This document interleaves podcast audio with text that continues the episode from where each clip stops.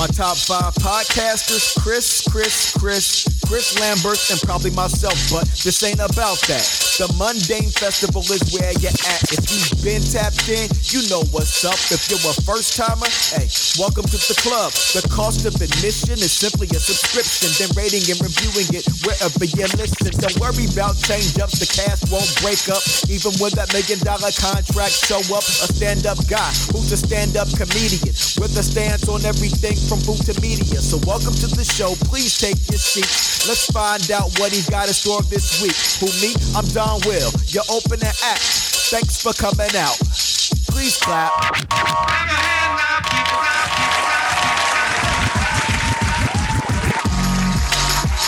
The Mundane Festival with your host, Chris Lamberth.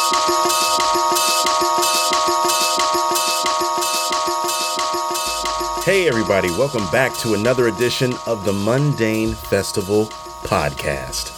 I'm your host, Chris Lamberth, recording this episode on Sunday, April 16th, 2023.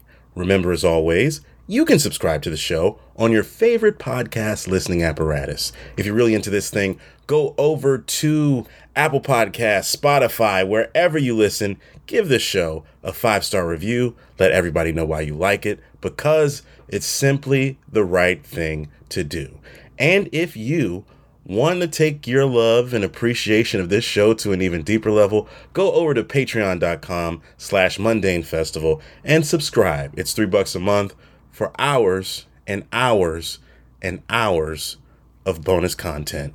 This is episode 642.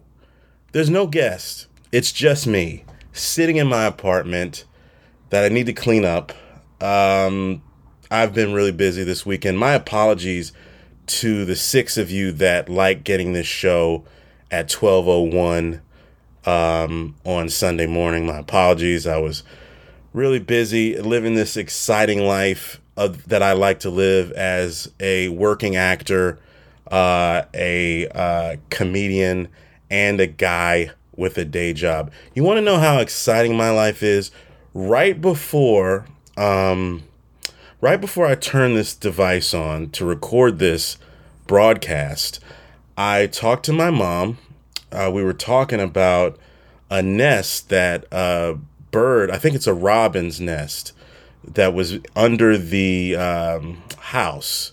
Uh, it, there's this enclosure that my parents made under the house where they stored they stored stuff, and on the on top of the grill, there a robin laid some made a nest for her baby robins to be born, and um, there's four eggs there and uh, I don't know if I'm gonna have to call animal control or um, somebody because the neighbor looked at it. The next door neighbor looked at it, and they're not around until Tuesday.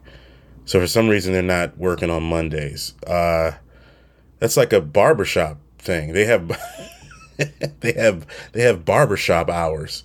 Um, and so I'm gonna that that was pretty exciting. Um, and I was also looking at new Brita pitchers that I might order from Amazon. I was thinking about ordering uh, a new one because my other one cracked. I think I dropped it or something. I don't know how it got broken. I don't remember at this point, but I do need a filter. So I might have to remedy that situation. So, along with a, a robin's nest in my childhood home, and uh, I want to get that removed as safely and humanely as possible because if I don't, my mother will worry the shit out of me until I don't know how how much she'll worry, but she will. So that's the thing, and um, possibly a new Brita pitcher in my life. So we'll see.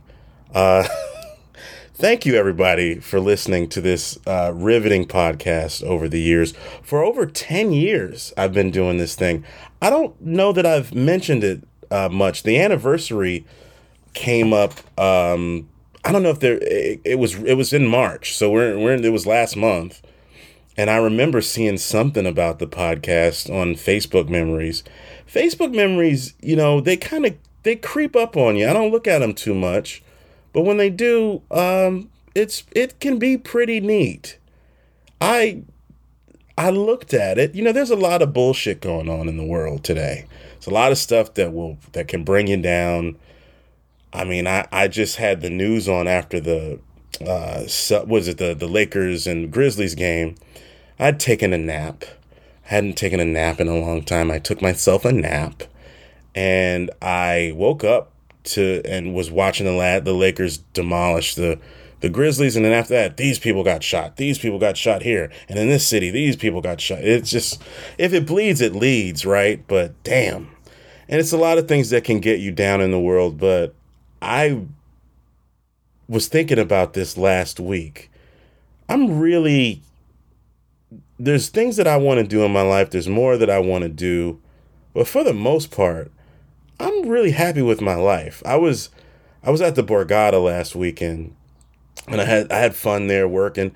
I, I think that's the most fun is artistically being on stage, like performing. I've had fun being at the Borgata. Um, I, that's that's become that's become my um like just kind of like my getaway. Like the last five years that I've gotten to work there, it's kind of like a getaway for me because it's it's it's it's still I'm still kind of in town, but I'm not and but I'm just away. I'm just away for a little bit, and you can kind of clear your head and stuff, and you're on a resort, and it's pretty neat. You don't have to leave. There's been times when I was there that I didn't leave. One one time it was because of the winter, but anyway, I was down there. I had a good time, and um, but the night the the day that I got down there, I got down there like late Friday afternoon, and I was just like looking at my computer, looking at scrolling through stuff and I get to Facebook and I see this memory and then it kind of triggered me going back through old memories and it was a lot of stuff of me doing stand up and and living the life that I chose to live and I'm pretty happy with that um, and all the all the cool things that I've done and uh, it, it's really good to look back sometimes um, life's not always perfect but it, it can be pretty beautiful too. And just looking at some of the collages of little albums that I made uh, with with and it, having it associate with stand up and it's really it really warmed my heart. And I didn't I don't think I mentioned that on the Patreon side, but I think I, I, I I'm gonna I'm doing it now on the main feed, and um, I've really been able to have a pretty good life so far. Of course, there's I don't want to be complacent, but um, looking back on all the people that I've met, the uh, because when I moved here, I didn't know anybody. I had some family friends that um, that I knew that lived uh, in the suburbs, and they were kind to me when I first moved here and helped me get my my job that I that I eventually left that I stayed at too long. and um, that was great. And um, but then, like you, as far as far as uh, being an artist is concerned, it was really a um, um, it's been a it's been a a long road. It's been it's been a it's been a really uh, interesting uh, path that I've taken. So I, am really, I'm just really appreciative of it. I, uh, this was my um, Friday the 14th of April of this month is uh, my late great dad Aubrey Lamberth. That that was his birthday, and uh, I remember one of the last. I'll never forget it, but uh, I've mentioned this a lot on on the show since he's passed. Uh, he asked me if I was happy, and uh, I told him, yeah, I said, you know, there's stuff that I want to do, but I'm living the life that I wanted to live, that I said when I was a kid that I wanted, and uh, I'm I'm doing it. And uh, he and my mother uh, helped me get there. They put me in the position to be successful. They put me on the playing field so I could compete with people that maybe not have been more, more talented than me uh, that that probably had more money, more resources, and they put me on an equal level and they put me uh, in the positions to be successful. And I, I feel like I've done that and I feel like there's there's way there's there's a long there's a longer road to go. There's it's, it's not over. There's more for me to do and I and I think that um that I, I'm capable of it. There's things that I need to do internally to uh, be better but I think that's what everybody's trying to do for the most part trying to get better every day. There's this um there's this record uh, from uh, Joey Badass called Legendary that he did with uh, J. Cole. And he, I, I fucking love that song. It, it's, uh, man, I didn't even know I was going to talk about this, but let me, let me, let me look it up for you guys. You know, let me just look it up. I'm, I might, I'm gonna, probably going to ramble in this episode. You know, uh, the, the, a lazier Chris would have just, oh, I'll just do a podcast later. I don't know. But I took a nap and I'm low key energized, guys. So let me try to find this record. So this is uh this is on Joey Badass's second how do you how would you say this? Second studio album called All American Badass. And it's uh it's legendary with J. Cole. I don't know if I could look at the lyrics. Can you look at the lyric? View full lyrics. He says something about getting better. Is this this is legendary? Always been my mission, never secondary. Getting better every January is very scary. They're gonna recognize him. He says it way cooler than I do. But I always like that. That line always stuck up, sticks out for me. Getting better every January.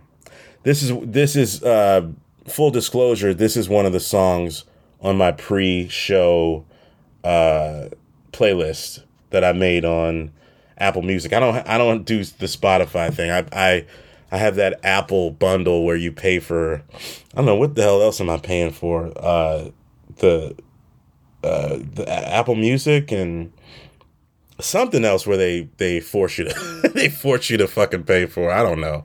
But yeah, I, I was that had me thinking about that. Facebook memories and and um it's not it ain't all bad. It's easy to, dwell on your problems and stuff like that. And I have them. I think everybody uh, has them. But uh, it's it's easy to kind of focus on those things. But I've met a lot of really cool people. I met um, some not so great. That's me being negative. But for the most part, everybody is are pretty decent. I've I've been able to carve out a path and be respected by my peers in the community, even though I'm not famous. Uh, there's a lot of people whose respect that I have uh, in this craft of uh, stand up. So it's something that I've always wanted to do since I was a kid. And I've said, you know, with the past like eight to 12 months, uh, I've kind of had this, uh, my love rekindle for the craft. I never fell out of love with it since I started, but I think it, I just kind of got re-energized, I'd say. So I'm in the course of trying to book more shows and stuff and uh and and seeing what happens with with certain things that I'm working on and um yeah, so so it felt good to be and I think being at the Borgata that weekend last weekend was just one of those things where like I was like, wow, I feel freer than I've ever felt down there. Uh, because some, you know, you don't want to get too graphic or whatever it is, but I, I kind of, because I've worked with people where, you know, they say you, they want you to be PG 13. They want you to, you know, not be too, um, off your rocker. I'm, I'm a relatively clean comic anyway, but, uh, there are certain things, things in my act that can be a little but button pushy uh, but if you're grown up, I mean, it, it's not it's not that it's not that bad. But I uh, was happy with my work over the weekend at in Atlantic City at the Borgata. So, um, yes, that was good. So my dad's birthday was Friday, and in honor of him, uh, I went to work. he would have liked that. Uh, I earned some money and uh, I got I just got some takeout, and uh, I had a I have some uh, I had uh, a glass an adult beverage uh, some Hibiki Japanese whiskey on the rocks, and um, I watched a Katie Holmes movie. If you know my act, you know uh, my dad bought me a Dawson's Creek poster when I was in college. It's on Failed Running Back. She happened to have this movie that came out called uh, Rare Ob- Rare Objects that she adapted from a I think she adapted from a novel and uh, she directed it. She co-wrote it with someone, and um, I'll probably talk about that one on Patreon. Today, I'll talk about stuff I've seen in the theater, and I'll, I'll maybe have someone try to see if we can get uh, Veronica back on and uh, talk to her about some. Do a Letterboxd dump with maybe her or Tim, something like that, something fun.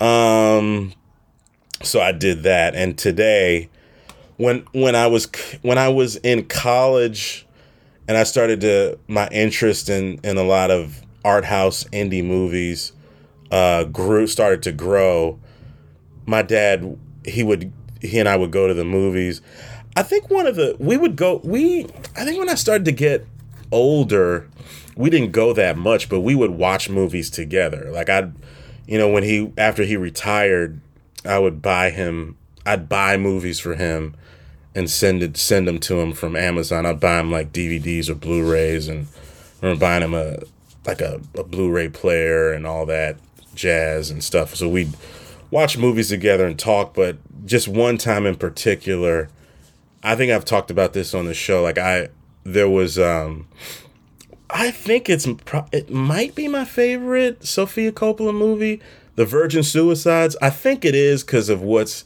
attached to it because I read the novel first, and I was going to undergrad at Mount St. Mary's College, which is now a university, and that was up in Emmitsburg, Maryland, and which is if you don't know where that is, it's uh, it's maybe it's 15 minutes south of historic Gettysburg, Pennsylvania, and about an hour and a half from where I grew up in PG County. Uh, this is an hour and a half from my parents' house and it's close to like Baltimore too and all that jazz. And I just read I read the book because I was excited to see the movie, and I didn't think I get the cops are coming after me for being a Sofia Coppola uh, fan, at least of her before I knew that she did that movie and took out the black girl in that Confederacy movie. I didn't see that one. I don't know if I'm not seeing it out of protest or I'm just not. I'm not. It's not out of protest. It's like, uh, do I really? Eh, uh. Anyway, just remember, uh, not. I was like, oh, I'm not gonna be able to see this until DVD, so I'll uh, just you know, I'll read the book and just get it on DVD. But I remember my dad and I went to Georgetown and saw it because it's like, oh, let's try to see it, and I didn't know my way around DC. I still don't. Uh, and my dad n- knew his way around. So we, we just ended up going. This was like, Jesus, that was 23 years ago if that movie came out. Did Virgin Suicides come out in 99 or 2000? I think it came out in uh, 2000. 99, actually. Okay. So I would have been going into my.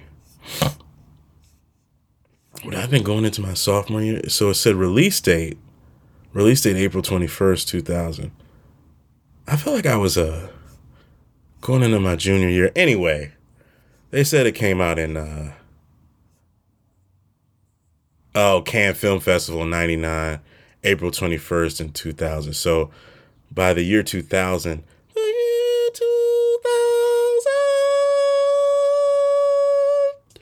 2000, um,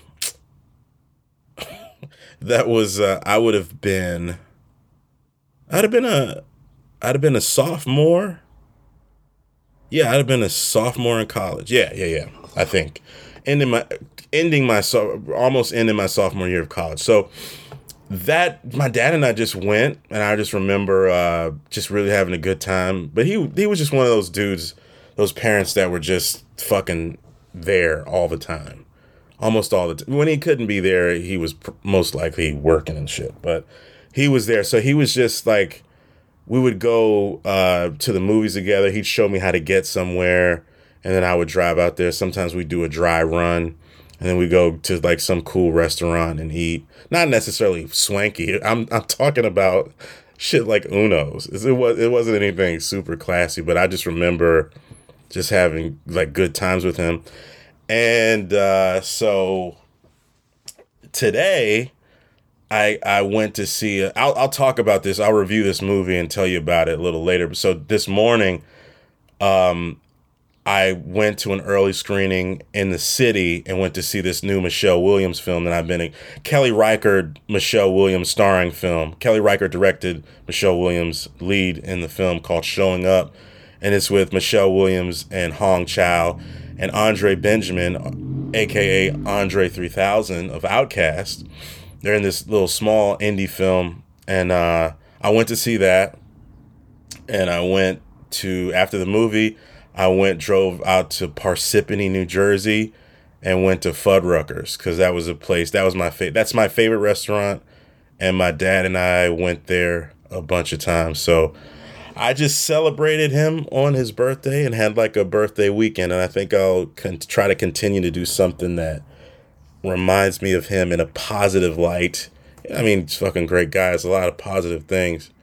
Uh, but um, yeah, it was it was just good to to get to do that, and uh, yeah, sucks that he's not here, but I wanted to do something cool, so I think I'm gonna start to.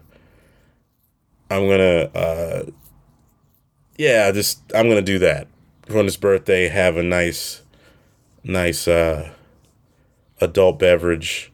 He quit drinking in his 40s though, but now I'm no, I'm drinking in my 40s, baby. No, I'm not really an alcoholic, but every now and then, always in moderation. Nice. Um, it's nice to have an adult beverage. Anyway, um, so I had yeah, my weekend's been busy. Yesterday, I spent. I didn't record an episode because I was waiting for my car to get fixed. I had a bunch of work done on my car.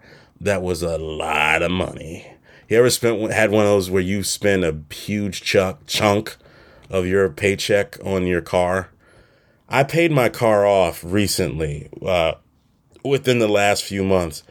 It's been a struggle because they tried to fuck me with. Um, I got in a car accident in 2016 and my car got totaled, and I didn't have gap insurance.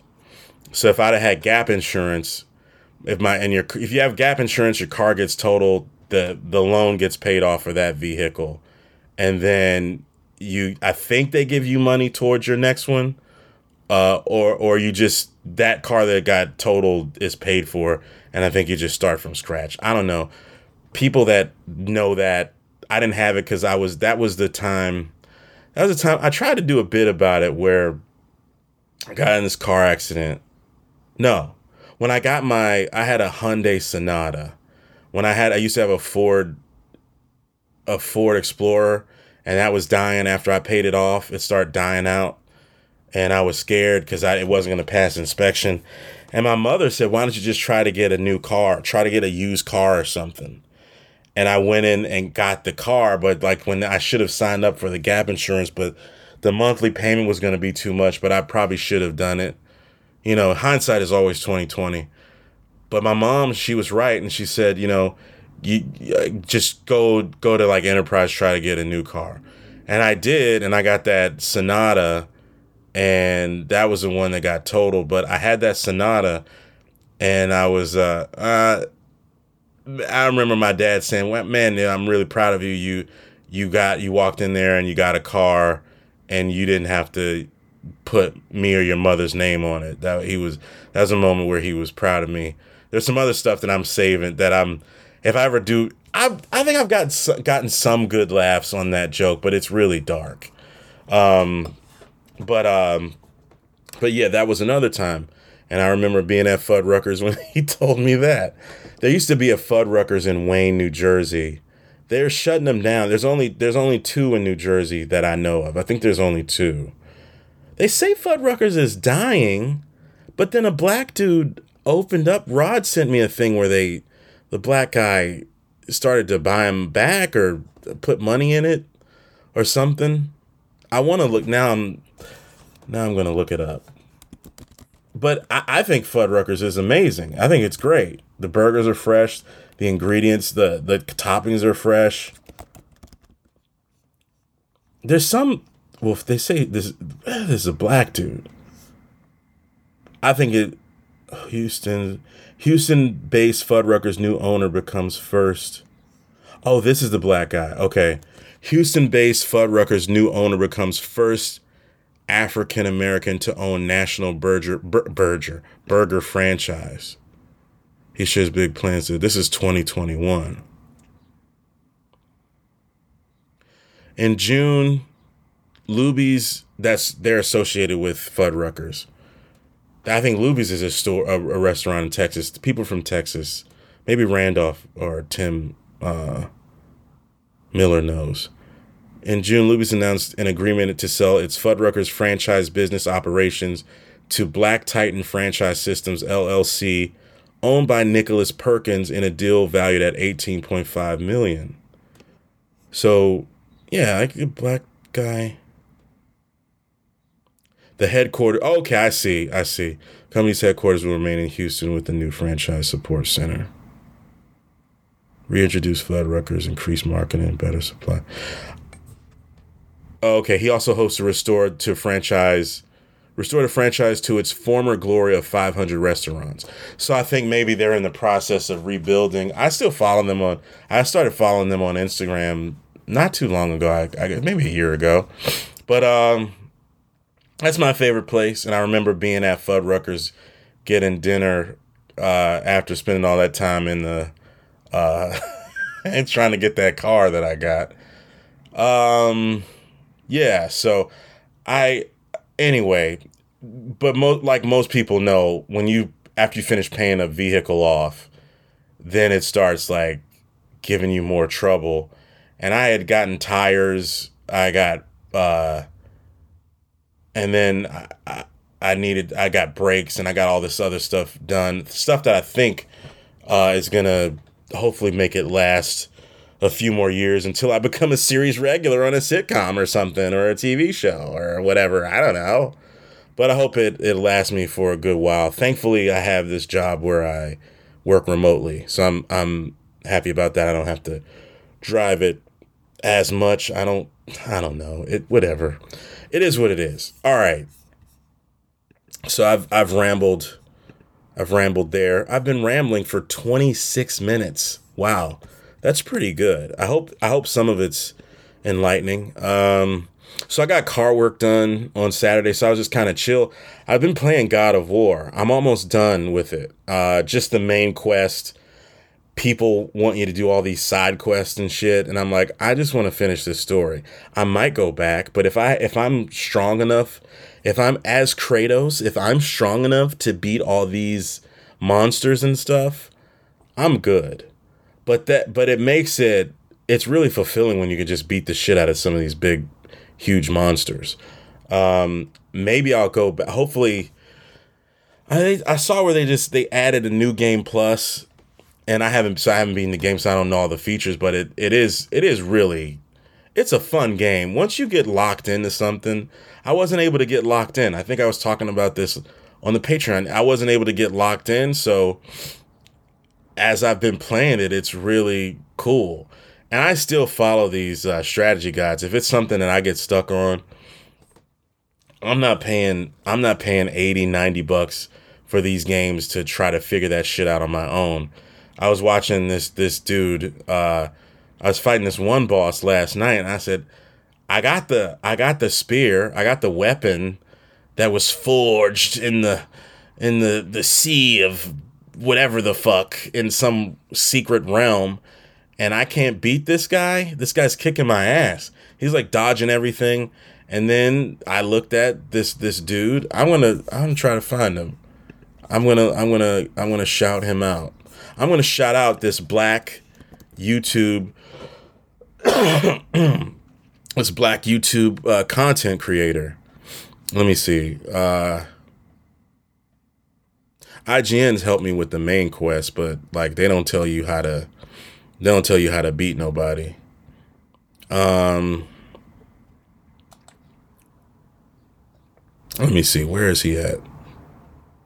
His name is the Untouchable Wolf and he's got it all in one in one in one all together. The yeah. So I don't know if you're if you're into these video games like God of War, Elden Ring, and so forth. He shows you how to. excuse me. He shows you how to beat these these fuckers, and uh, I've been enjoying that. I think there's like three to four more quests that I have to go on to to beat the beat it on like the the story mode. But I'm just so backed up with games. One a guy that I went to uh, grad school with, he posted the trailer for the new Legend of Zelda game that's coming out on Nintendo Switch next month. And shout out to the homie Matt Jenkins. He's he's been telling me, "Oh, you got to get it, dude." I did get the first Zelda, but it has not come out of its packaging yet. And uh um he wasn't too happy about that. Neither was one of my friends from uh, grad school. He's he loves. I think he's exclusively a Nintendo Switch guy, and he posted the uh, trailer, and I was like, "Oh, that looks great, man!" And I was like, "I haven't even opened up the first one." Not that it's bad, because they say, folks say, people in the industry say that Breath of the Wild is one of the greatest video games ever made. Now, you know, I'm a Last of Us guy, eh, but I'm not an idiot. I know that that Zelda game is, it looks beautiful. Like, I. I've said this before. Like I've watched Matt play it. Like he he has like all the weapons and all that shit, and I I, I just man, it, it looks it looks great. But then when you get these games, you just got to start out at you should start from scratch and you got to go on the you got to dedicate 20 plus hours to to it to really to beat it and all that stuff but i just haven't had the time but now that i've made time for it uh, i really do i mean god of war ragnarok is was last year's game of the year so it's not like i'm telling you guys anything new for those of you that, that game but it is it is really fun and and it made me realize I was like, oh my God, I really love playing video games. This was so much fun. It, it was so good. So I was I was doing that most of the day, waiting on, um, waiting on my car, um, and I, I uh, so I, that's kind of what I was doing Saturday. Uh, so I, I I had to um, I had to drop it off, uh, drop it off, and and take an Uber home, and then take one not an Uber, a Lyft. And it's funny because a couple days ago, I got this message. I got tagged in this post about this woman. Uh, she's and she it's it's she tagged Lyft, Logan Green, and John Zimmer, and I was the last person there. Uh, Lyft, you suck. I'm a I'm first time user, disabled female, 61 years old stuck on ER at 3 a.m. You took my money, no car came, won't refund me. Do you really care? No. 4.9 billion profit, add my $25. Yes, you suck. I think you just call customer service and uh, get that taken care of. I don't I don't see why they wouldn't give her her money back. Logan Green is the founder and CEO of Lyft. John Zimmer is a co-founder, but I'm like, why the fuck am I in it? I didn't do shit. I had actually had a pretty good uh a pretty good like Lyft experience. I talked to this guy. He was nice taking me home. He went kind of went the long way to take me home. Well, I felt like it might have been the long way, but I don't think it that matters in the cab. Like the price is predetermined. But he actually talked, and he was fr- he was from the U- he was from England, and he was he was gonna he was telling me about going to watch soccer with his buddies at noon and i said you know i'm not really i don't play. I just know fifa. I knew used to know fifa. And we talked about that. Then we talked about music and i told him about my buddies uh, alexis guerreros and christian polanco and uh, the cooligans. I told him about that. And um, alexis's new show on Paramount Plus on the oh I don't but Alexis Guerreros if you don't follow him if you should follow him. He's a friend of the pod he's got a new gig. oh, excuse me, guys. Oh, I'm getting finally getting over a bit of a cold. Um, and uh, I, that was good. He was really nice. And then the next guy, he just he didn't really talk. So I tried to say, "Oh, is it rain? It's gonna does it just start? It's been cloudy all day. Do you think it's gonna rain?" Because that's kind of like if you don't know what to say, you kind of talk about the weather. I tried to open up, and he was just like, "Yeah, okay." And I was like, "All right, buddy." I tipped him. He was nice. He got me there, and um, I dropped some major coin at the Goodyear, and um, yeah, that's kind of been it. Like I had two good Uber Lyft rides, not Uber, but Lyft. But this woman, I don't know. I'm like, why am I in it? Jesus, just do customer service. They're not. You think they're gonna look at that and say, "Oh, let me get back to you." Some companies do though. AMC did that once. One time I complained about that that movie. Uh, what's the movie that that Michael B. Jordan and was in the rom com he was in? I recently bought that movie on on like iTunes. The heck is the name of that movie? Uh oh shit. Oh man. That's bad. It's one that people forget, but that that awkward moment. They had a display and I just was kind of making a joke. I was like, "Oh man, why why is Michael B. Jordan's picture facing towards the wall? You can't even see it." And they changed it. I saw where they changed that shit uh, as a black man facing the wall, and that was a good movie. I bought it on um, did digitally. It's a good, cute, fun rom rom com where he plays the doctor and who's the third guy? It was so Zac Efron, Miles Teller, and Michael B. Jordan. Anyway, good good movie. Um, okay, what else? Yeah, the the that Lyft shit was really weird. I don't know how I got tagged into that. I'm not a CEO. I'm not even, I don't even have a blue check mark. Why are you including me in this, lady? And then, oh, did I think, did I look at, is she like a Trump supporter? Let me see. Um, she, it seems like she complains a lot. Who is it? So she added somebody. You have my she's trying to get a refund. Let let's see if she ever got.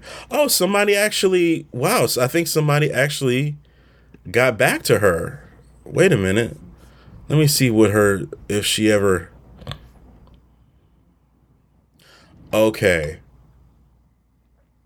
Somebody. uh Oh shit. People are mean. So okay, so somebody tweeted at David Risher. Uh, David Risher is the incoming CEO. This is so. I'm trying to see if I can I look at this.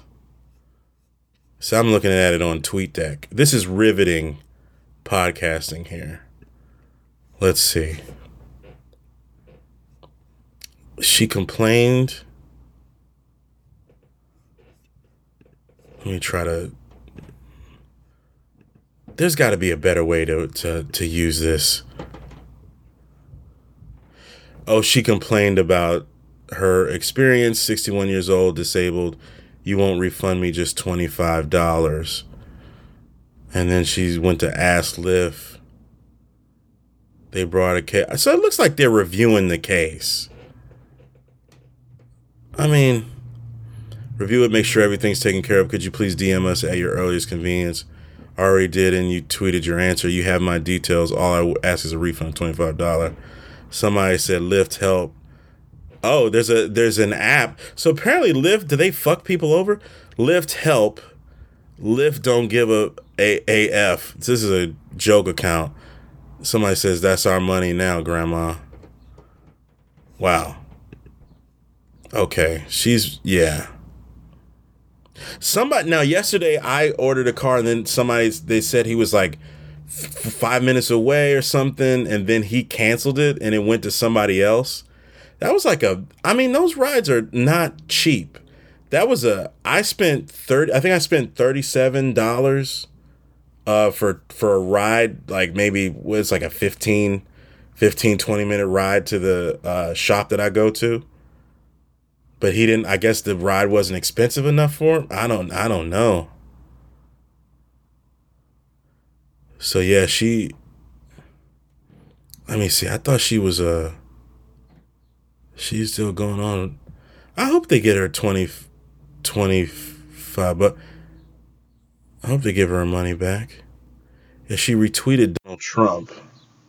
Siri don't want okay. It. I Siri, I, I don't want it. I didn't say I want Donald anything. Trump. I don't. Check it out. I didn't want that. Stop it. She retweeted Donald Trump.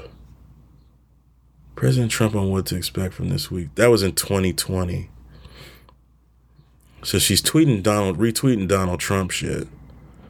Okay, yeah, she's a Trumper. Uh, Kayleigh McEnany. This is in July July 30th, 2020. Herman Cain embodied the American dream and represented the very best of the American spirit. Our hearts grieve for his loved ones, and they will remain in our prayers at this time. We will never forget his legacy of grace, patriotism, and faith, and dying for uh, the white man.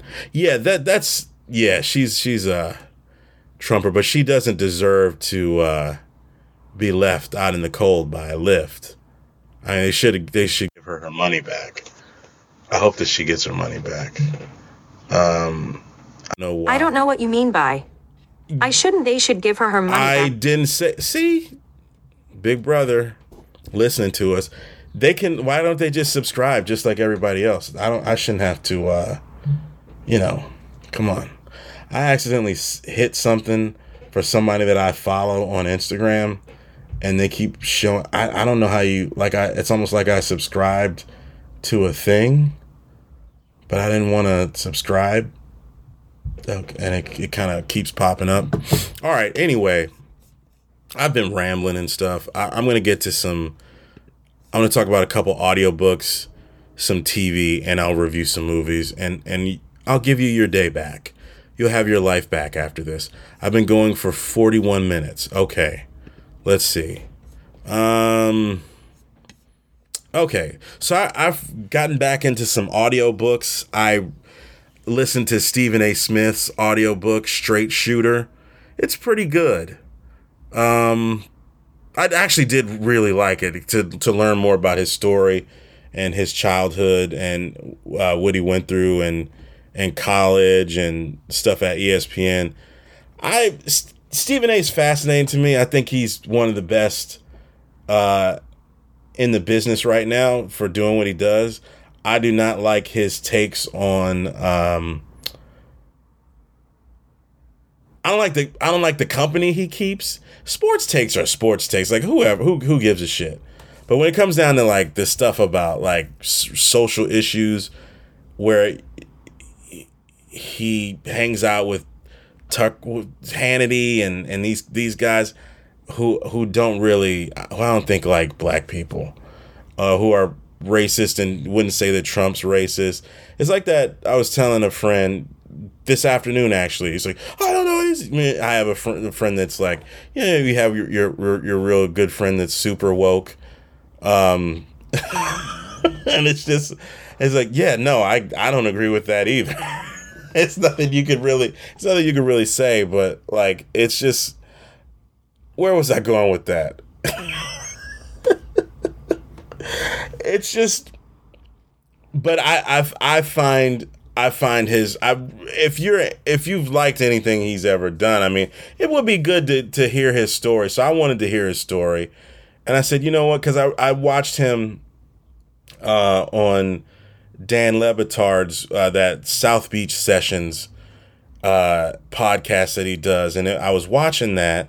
I was like, damn, this and the stories that of his life that Dan Le was referring to. I was like, oh shit, I didn't know this about him. I didn't know this. Let me hear the words coming from this man's mouth directly. So on my trip to Atlantic City last week, I I listened to it and on my on my way down and listened to some of it on the way back and I knocked it out over the course of like five days. Uh, kind of just listening to it like you listen to a podcast. And um, yeah, it was it was it was really fascinating. I just don't like the company he keeps and like I don't know trying to defend Trump he didn't vote for he's an he's an independent, but like Trump is his friend or some shit. It's just weird, man.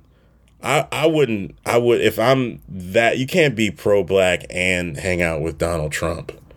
You can't have it all. So that's that's that I don't care for, but I gave him 15 bucks for his book.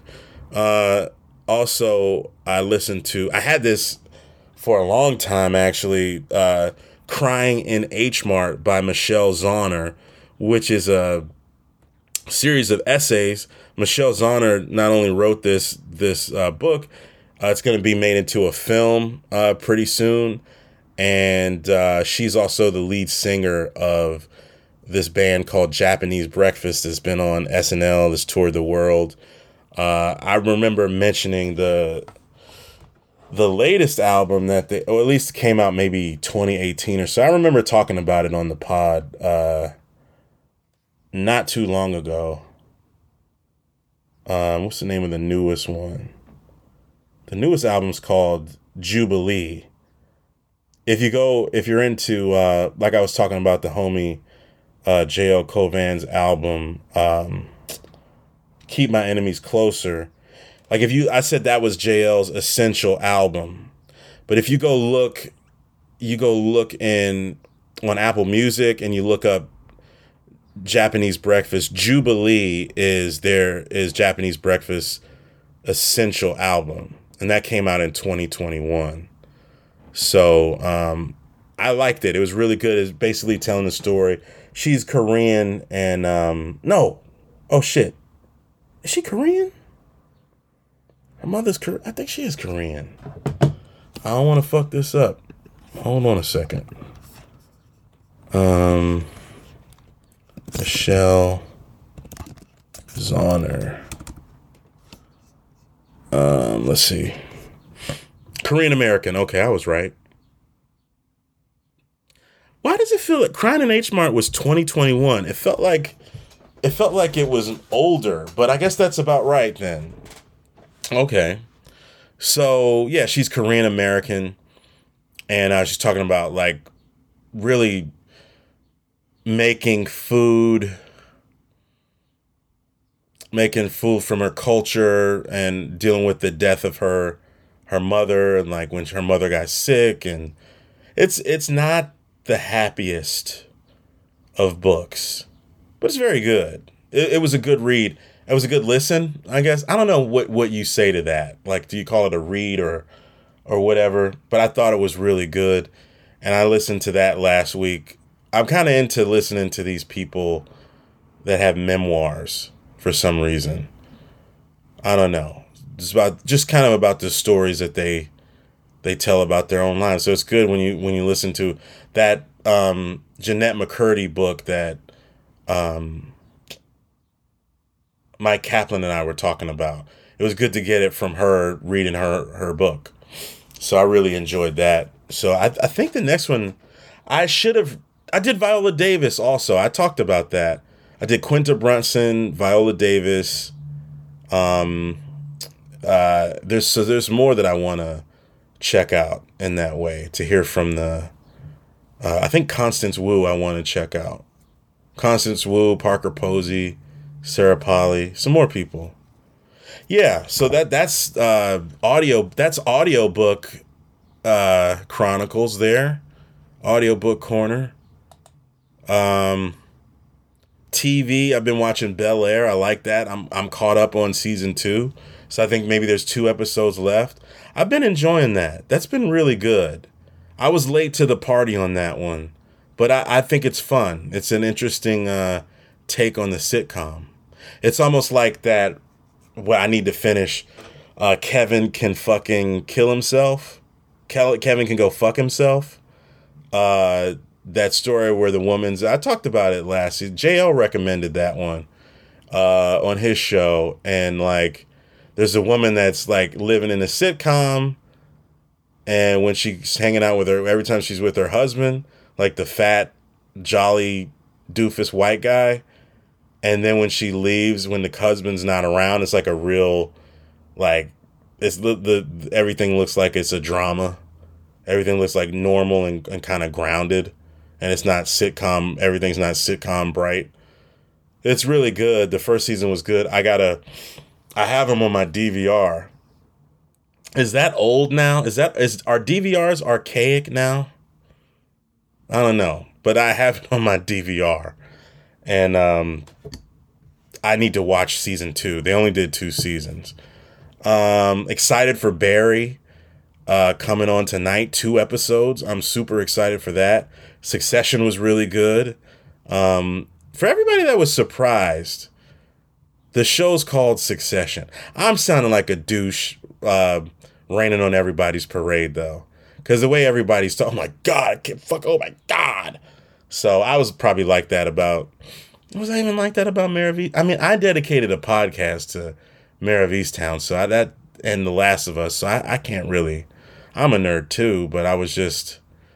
I don't know. It was good. I'm just not that. You know what it is? I'm not that emotionally invested in Succession because all of those people are, for the most part, bad people. Those are people that you can judge. Water break. Those are people that you can judge and say, "I'm I'm better than that. I'm not that. I'm not that much of a piece of shit." I'm better than those people. But that show is one of the greatest white people being mean to each other shows. And it's family.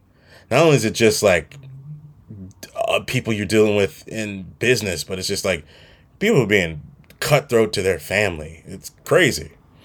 Uh, been liking that. That's back. Yellow Jackets. I'm, you know, it's fine. I'm gonna keep up with it. You know, I'm gonna keep. I'm gonna stay with it.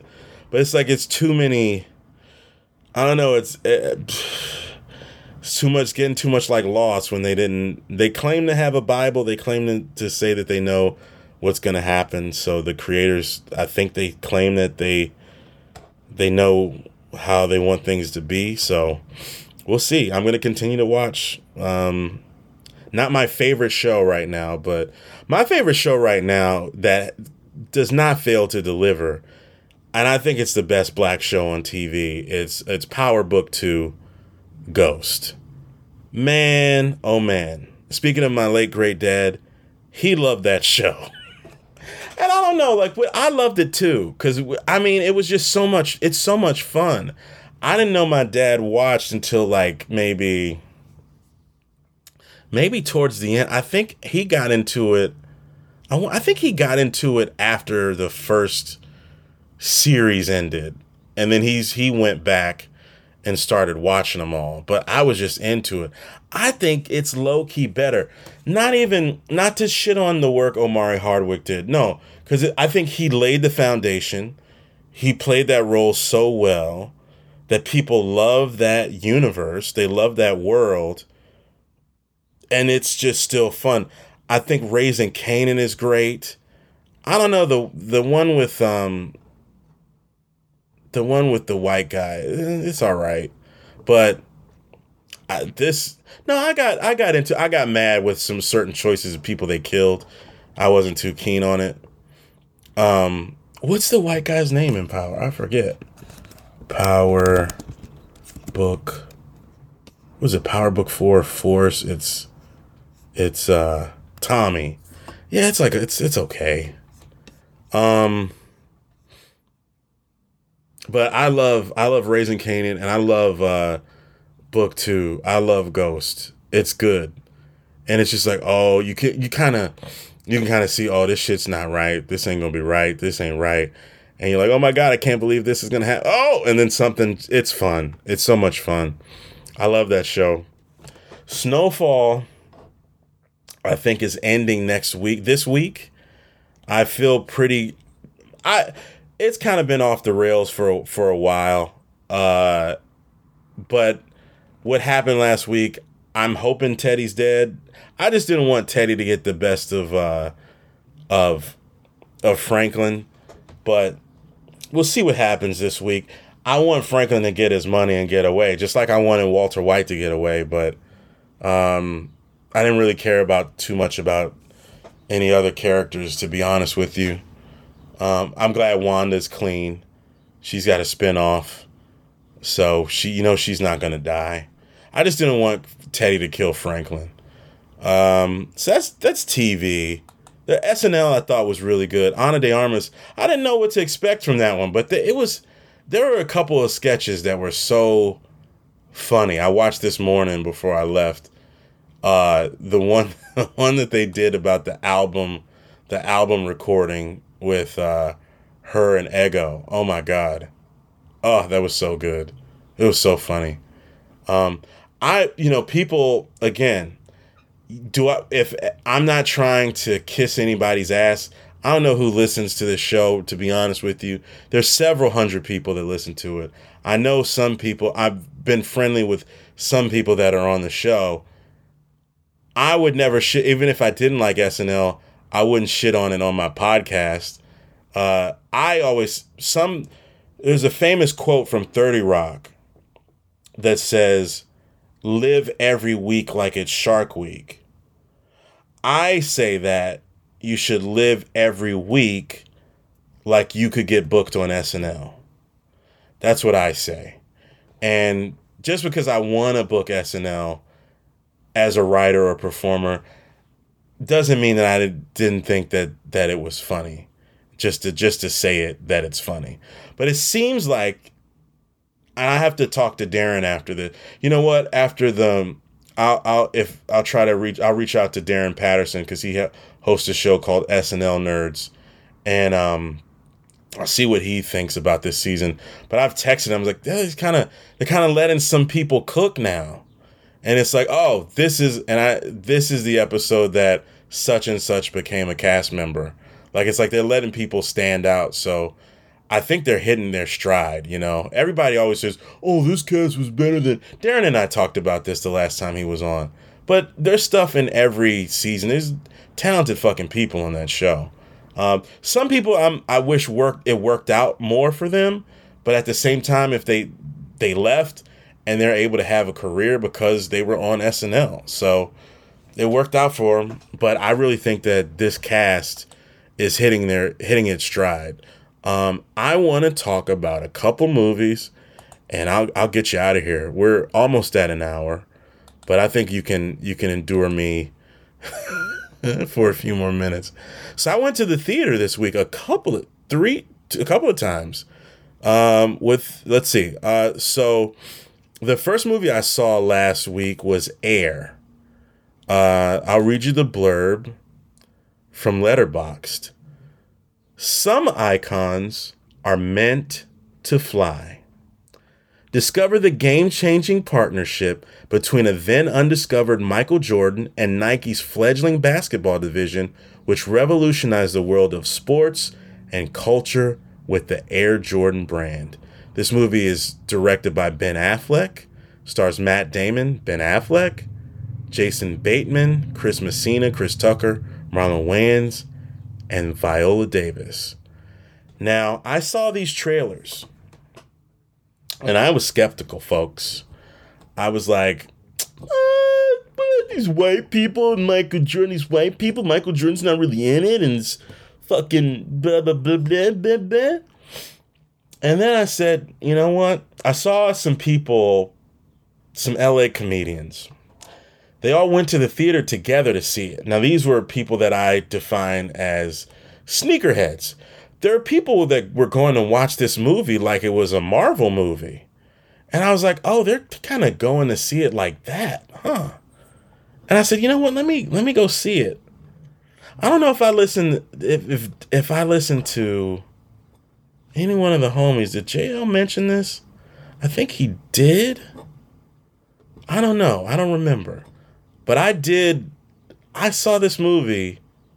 I really fucking liked it. It was really compelling. Like Sonny Vaccaro, I kind of knew, I knew the story about how they recruited Michael. Uh, if you don't, it's it's worth seeing, man. It's it is a very good movie. It's a it's a workplace. It's essentially a workplace drama, and about getting these sneakers and I think early, you know, this is this is uh early talk. I'm just taking this stuff in as I see it. I could see some Oscar nominations for uh possibly Ben Affleck. It's too early for that, but Matt Damon hit best I don't know if you call It, I mean, he's the driving force of this film as I mean he gives he, all, all it takes is one speech. He had two of them. I want to say I feel like he had two. But there's this one speech towards the end where he's in the room with Michael Jordan and his mother and father and it's like whoo wow holy shit I was talking to a coworker about it. I was like, it is worth seeing. It's worth seeing if you get a chance to see it in the theater. If you, I mean, these movies come out after a month or so, but then they want you to pay 20 bucks digitally um, to rent. This is a really good movie. I was so impressed. I was, I was, I was pleasantly surprised about this. And I know the homie Ba on the Firestarter podcast was talking about it. He was raving over it uh, as much as the homie Ba raves, but like, like very like, very very good. It was really good. It was so compelling because you know everybody knows who Michael Jordan becomes, but it's like you see you see him as Sonny Vaccaro, like really trying to sell this shoe and they it was it was a fledgling uh, basketball division. They were Nike was mainly running shoes, and it was really just Converse and Adidas that were the main attraction for people to go. And they had a certain amount, uh, a budget of 250k. And back then, in early 80s, 84, uh, I think, um, that's a lot of money back then. But they were going to use that money to get two or three guys but Nike was trying to get that much that to one dude. Excuse me. And there's certain things that uh, I didn't know about it. There was a I don't remember the 30 for 30. Let me try to get it because I remember him talk Sonny Vaccaro talking about the shoe. Is it sneakers? Is it Soul Man? Yeah, yeah, yeah. Okay. That's the one. 2015. Soul Man offers a snapshot into how America's playground sport became a sophisticated and increasingly soulless business. Meet Sonny Vaccaro, a true original, whose motives and staggering set of relationships played a similar role in creating big money multimedia international phenomenon called basketball. Soul Man. So that's that's what it is. So if you if you I saw that, but that was like seven you know, like seven years ago or eight years ago. 15, 16, 17, 18, 19. Yeah, eight years ago. And um, I was like, oh, yeah, okay. He had that. Yeah, I get, I remember that. But this is like playing out like an hour and a half, hour, almost two hours of that. So good. Took place over a couple weeks in the pocket. So good. So good. Grown up movie. Very good. Grown up movie about a superhero. Loved it. Can't recommend it enough. So the next movie I saw was Super Mario Brothers. I saw that uh, some asshole at the movies bought a, t- a seat that I had to sit next to him. I was like, I got, I can't do this. So I moved to another, uh, another seat after the before it started. I couldn't sit by this dude for uh, with his kids that long. I hate when people do that. I wanted my seat in the back, but I ended up having a good time. It was okay. Let me read this. But everybody should fucking know about Super Mario Brothers. I mean, what? Are, I mean, what are we doing here? So here we go. Here's a Letterboxd blurb. Um, while working underground to fix a water main, Brooklyn plumbers and brothers Mario and Luigi are transported down a mysterious pipe and wander into a magical new world. But when the brothers are separated, Mario embarks on an epic quest to find Luigi. I loved it. It was fun. I, I gave it, you know, three and a half stars on the Letterboxd. I enjoyed it. It was cute. Um, if you have any, if you love playing the games as a kid, I mean, you why wouldn't you go see this? Uh, I think if you saw it, you would enjoy it. It stars Chris Pratt, Anya Taylor Joy, Charlie Day, Jack Black, Keegan Michael Key. I didn't know that. And Seth Rogen, Fred Armisen, bunch of people. I really enjoyed it. It's it's fun. I, I kind of got a little emotional towards the end. I don't know if that I'm just becoming a softy. I think I've always been kind of a softy. But there was a moment toward like it's just about like, you know, in the world they're kind of before they get they get transported down the mysterious pipes. They kind of get shit on a little bit and then they have to save their town. Event there's something that there's an event that happens when they they make what they do well for themselves. And in those moments, I mean, you can kind of anticipate what's going to happen. Uh, but there's it, it's a fun movie. It's it's it's for kids.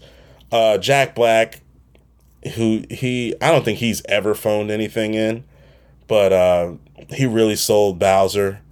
Um, they're gonna make a part two. This thing might have gotten what six hundred million at the box office. I, I um, um, let me go to Box Office Mojo. Uh, where are we at? Box Office Mojo. Sometimes these things can be hard to read. Latest dailies, 25 million. Um. Okay, well, let's see. Super Mario Brothers, 87. Uh, I guess that's today. Jesus. April 9th. I don't know how they see every time I come here, I was trying to do this in real time. Can I do more? Can I do the weekend? Okay. I don't know if this so this isn't worldwide. This is 347 million 347.8 million. The Pope's Exorcist. I don't know what that I don't know about that. Dungeons and Dragons I heard was good. Do you got do they have do they have worldwide? Do they have like an international? Okay, worldwide. Wow. Okay, here we go. Worldwide, $677.9 million. Man, that's insane. So they're going to make a part two. Um, I enjoyed it. It's fun. Uh, I I think after I turned, after I kind of beca- after I became a teenager, I was more of a PlayStation guy. I got my PlayStation when I was 16, and that's like that's like Final Fantasy. Yeah, that's kind of like sports sports games, like Metal Gear you know, stuff like that. Mario Nintendo's always kind of been for kids, but you know, I bought a Switch. I mean, I remember loving like you know that movie The Wizard. That's another The Wiz The Wizard and Garden State are two movies that I don't like this revisionist revisionist history bullshit, you know. They try to them that movie. That movie was great.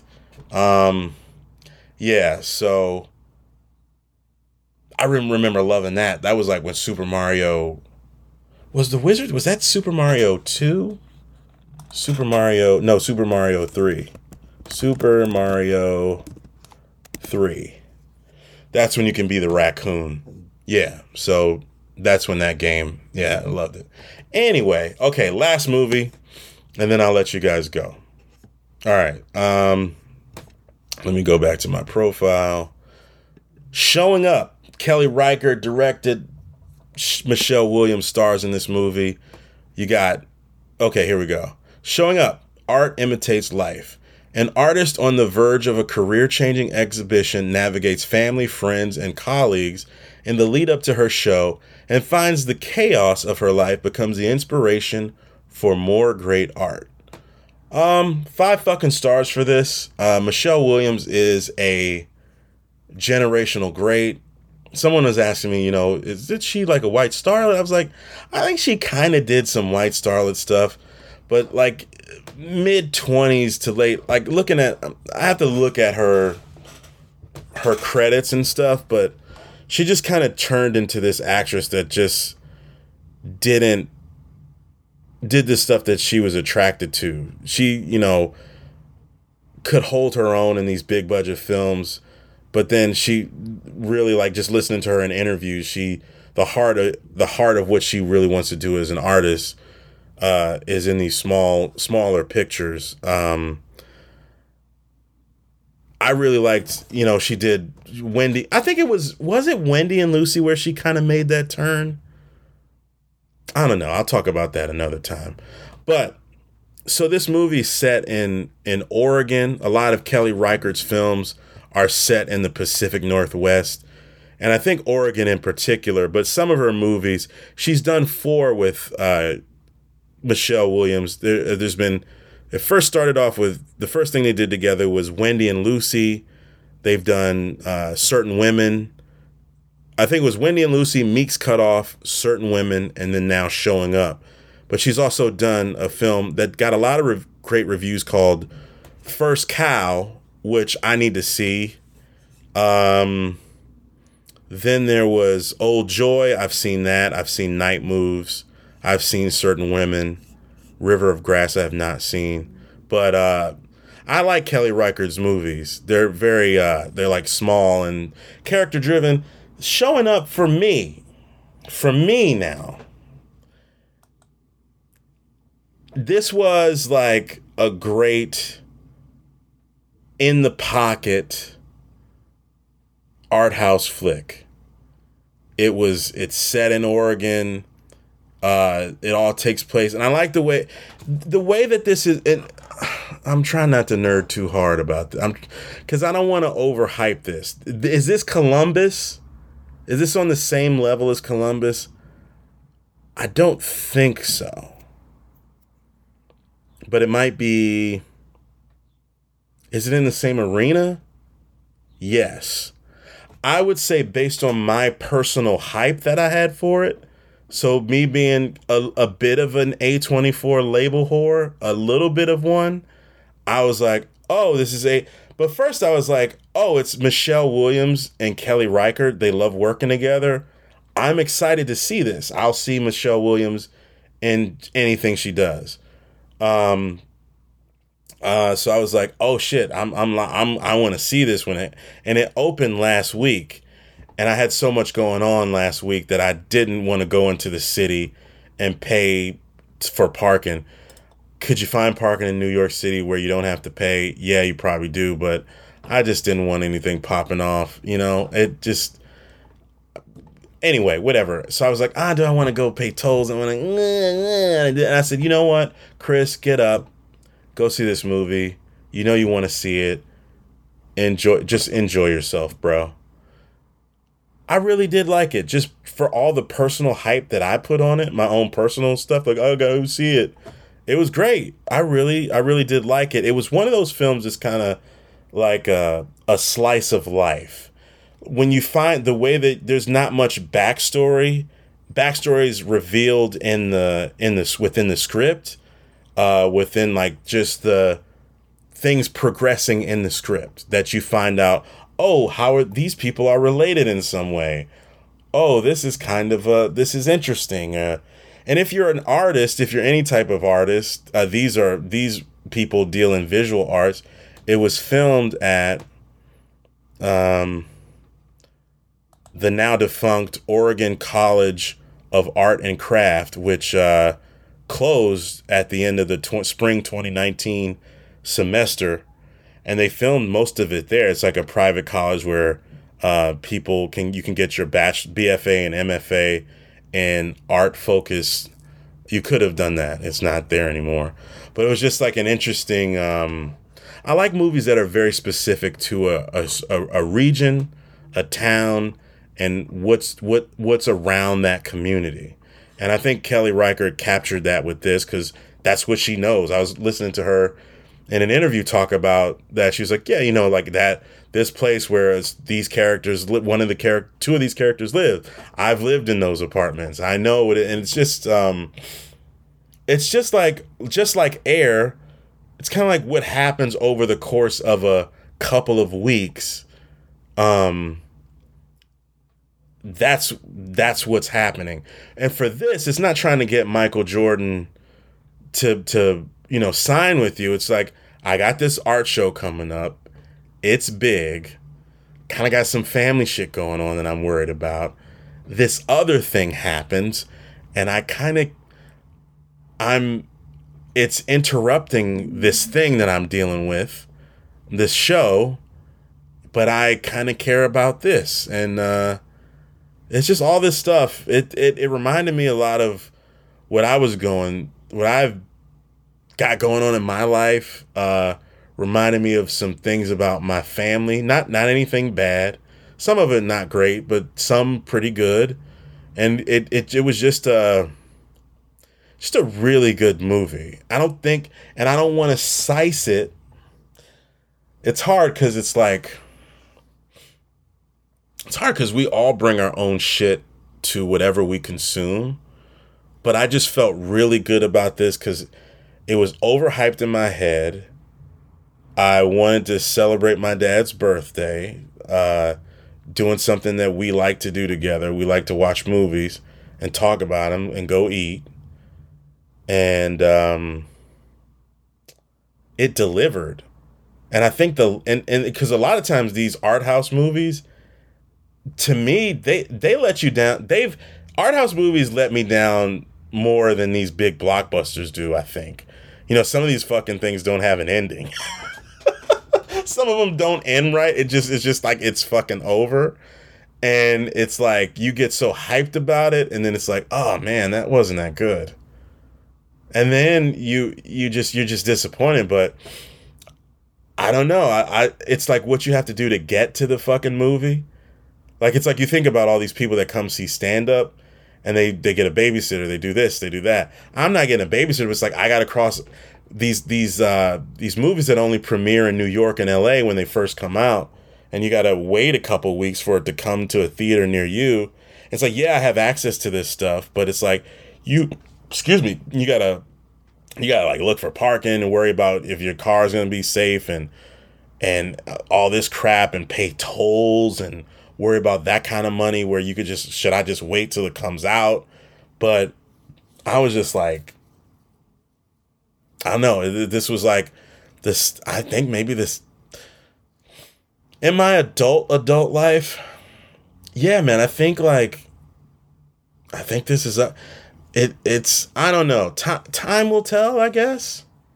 I know I'm to buy this one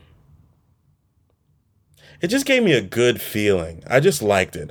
Andre three the Andre Benjamin, he did the there wasn't much of a score. There was there was music in it, but he did he played the flute in between certain scenes. Um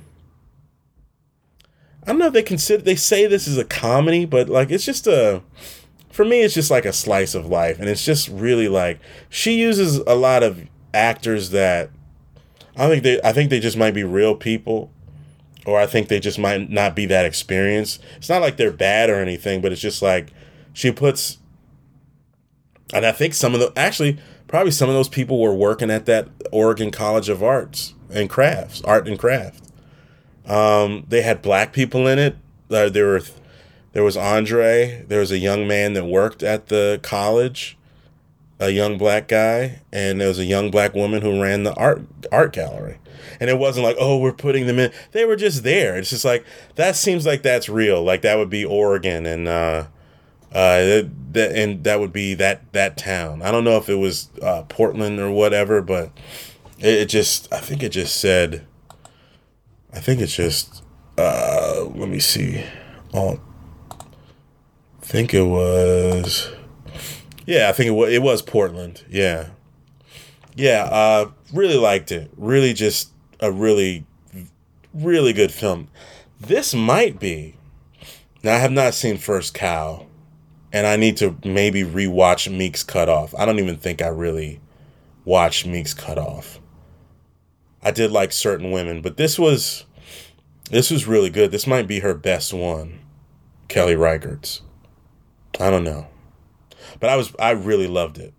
Another thing, and I, I lied to you. I thought that uh, I thought that I was gonna do um, just this be let this be the end of it, but I can't I can't not talk to you guys about this new Black Thought El Michels Affair product project. Uh, holy shit! It was really good. Uh, I was not expecting anything less from Black Thought. Uh, what's the name of it? It's Glorious Game. El Michels Affair and Black Thought It's a project uh, that came out on my dad's birthday. And my goal was to listen to this while driving, taking a trip, like just driving to Fuddruckers because it's long enough to where you can vibe out and listen to music. But I got a phone call from a friend, and then uh, I was talking to my friend, and that's always good to hear from a friend. And then I was driving back home from Fuddruckers, and then my mom called, but I did listen to the whole album eventually because uh, my dad and I used to. I always this, uh, just a funny story that I've talked about on the show before, but there was a there's a time where um it's when the not when Stillmatic came out and it was that that Ethers record. I just remember buying it, getting an album at Best Buy. Remember listening to it with some friends, a friend who had the bootleg, but just buying, going to Best Buy, buying it. My dad and I were just driving around, and we used to do that a lot. I think he was showing me how to get somewhere. I was in college, and um, Ether came on, and my dad was listening to it. He's like, "Wow, he really doesn't like that guy." He's like, "What?" He was like, "What happened?" what did that other guy do? What did Jay Z do? So I had to like kind of explain the beef as I knew it to him, and he's like, "Oh wow."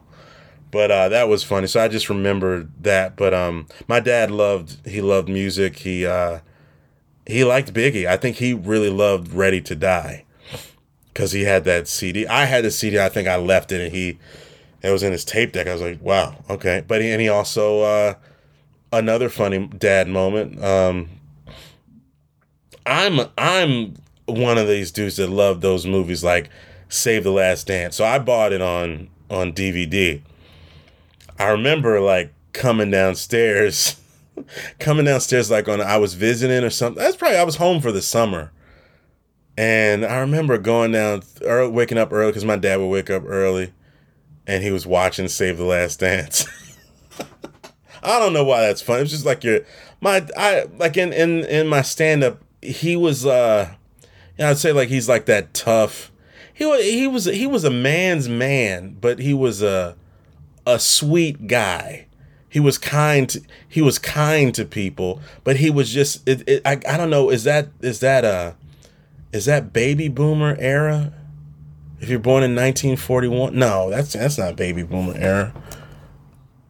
That generation where you kind of kept shit in, and he, I didn't, I don't keep shit in. I'm on talking to you guys on the fucking podcast, but he would talk to me but it was just funny for him. He he was still like a man's man, a tough guy. Uh, I always thought he was cooler than me, and he he was watching Save the Last Dance. I just thought it was funny. He liked, but he liked all that shit. I think that's where I get it from. Like I I will love a Marvel movie. I'll but what I really enjoy are these movies like showing up. But like I got off track, but this uh, El Michels affair, I I heard of, I first found out about them. I think when they played, they were backing up Freddie Gibbs on his Tiny Desk uh, performance. So if you haven't seen Freddie Gibbs's Tiny Desk, watch that, and they really rocked out, man. And they so when I found out that they were working together, I was like, oh shit, it's really groovy. There's like stories that he tells a really great story. I'm trying to figure out the. It was like one painting a picture of what it was like to be in Philly when he was a kid. The record's called The Weather. But um yeah, it's it's really terrific. Black anytime you get Black Thought spitting over a fucking track, I mean, come on. And he's and it's this whole project. It's only a half an hour. So it's easy to listen to and re-listen. Um, but it's it's just he's I think he's the best to ever do it. And um and it's great that he's doing this stuff and he's been really he's been really prolific um, uh, recently. So he's putting out fantastic work, and so that's another Muzak recommendation. So you got move you got some audiobook reviews, you got some movie reviews, and you got me talking talking to you. So I appreciate everybody. Thank you so much for listening. That is it for the week, and I reckon I'll talk to you next time. Take it easy, everybody.